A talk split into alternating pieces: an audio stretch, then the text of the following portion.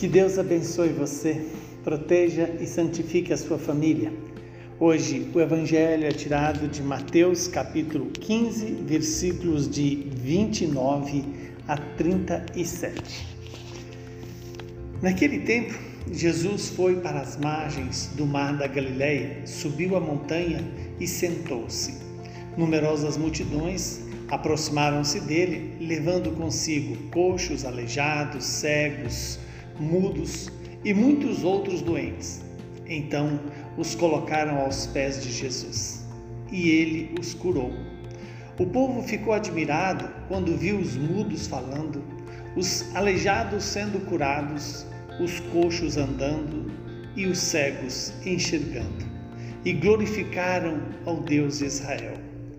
Jesus chamou seus discípulos e disse: Tenho compaixão da multidão porque já faz três dias que está comigo e nada tem para comer. Eu não quero mandá-los embora com fome para que não desmaiem pelo caminho. Os discípulos então disseram: Onde vamos buscar neste deserto tantos pães para saciar tão grande multidão? Jesus perguntou: Quantos pães tendes? Eles responderam: Sete, e alguns peixinhos. Jesus mandou que a multidão se sentasse pelo chão. Depois pegou sete pães e os peixes, deu graças, partiu-os e os dava aos discípulos e os discípulos às multidões. Todos comeram e ficaram satisfeitos e encheram sete cestos com os pedaços que sobraram. Palavra da salvação. Glória a vós, Senhor. Louvado seja Deus por esta palavra de vida eterna. Esta mesma palavra que se encarnou no ventre da Virgem Maria é a palavra anunciada pela Igreja para gerar em nós este homem novo, este homem capaz de derrotar todo tipo de enfermidade. Vejamos que Jesus curou os aleijados, os coxos, os cegos, os mudos e muitos outros doentes. Também Jesus tem o poder de curar as minhas enfermidades espirituais, as suas enfermidades. E é isso que Jesus quer com a sua palavra: dar-nos a cura e nos alimentar com o pão da vida, o corpo e o sangue dele. É isso que hoje Deus vem nos dar como promessa e como cumprimento dessa mesma promessa. Quando Jesus multiplica os pães, Ali Jesus mostra a sua compaixão para com aquelas pessoas.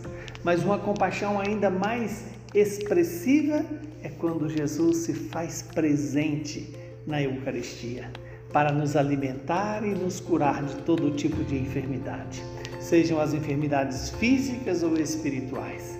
Que o Deus da vida, que nos veio até nós, a, na figura de uma criança, assim como é, são José e a Virgem Maria.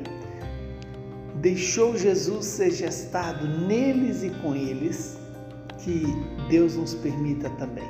Escutando essa palavra, possamos ver e acreditar na força do Verbo de Deus, o Verbo que se fez carne e habitou entre nós, que continua tendo compaixão por mim e por você e que nos convida a fazer esse caminho de conversão e caminho para a vida eterna.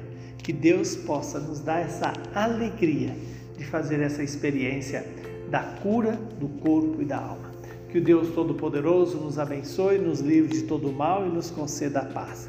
Ele que é Pai, Filho e Espírito Santo. Que o Deus da misericórdia, que fez de São Nicolau um homem zeloso pelas necessidades do próximo, nos faça também é, praticar a caridade com o próximo. Que o Deus de misericórdia seja a nossa força, hoje e sempre.